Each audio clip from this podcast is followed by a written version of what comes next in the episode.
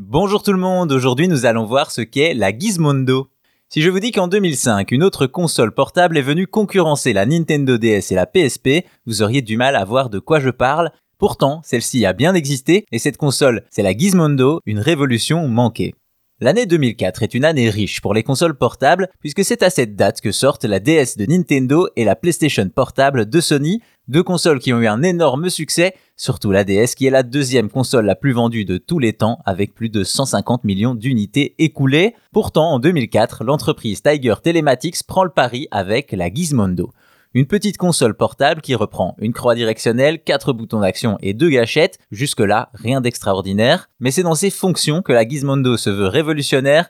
Elle dispose d'un lecteur MP3 et vidéo, d'un appareil photo, elle a même du Bluetooth réservé aux multijoueurs et elle permet de stocker tout ça sur une carte SD. D'ailleurs, les jeux sont eux-mêmes stockés sur carte SD. Mais ce n'est pas tout, car elle peut également envoyer des SMS, car oui, la Gizmondo possède un port carte SIM, une carte SIM qui lui permet également de se connecter à l'Internet par satellite grâce aux ancêtres de la 4G.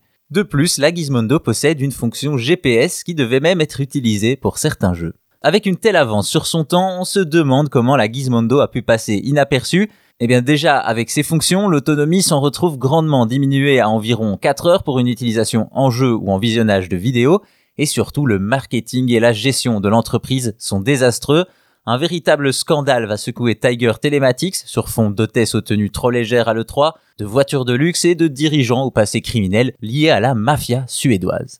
Ainsi, vu le peu de succès de la Gizmondo, les pertes atteignent des sommes records, Tiger Telematics est en liquidation et la console restera mortenée. Seulement 25 000 exemplaires seront vendus dans le monde, 14 jeux sortis pour une existence courte d'à peine quelques mois. C'est dommage car avec le recul, on se dit que la Gizmondo avait tout pour réussir avec ses technologies inédites pour l'époque, mais les scandales et la mauvaise gestion de ses dirigeants ne lui auront pas permis d'atteindre des sommets, comme quoi crime et jeux vidéo ne font pas toujours bon ménage.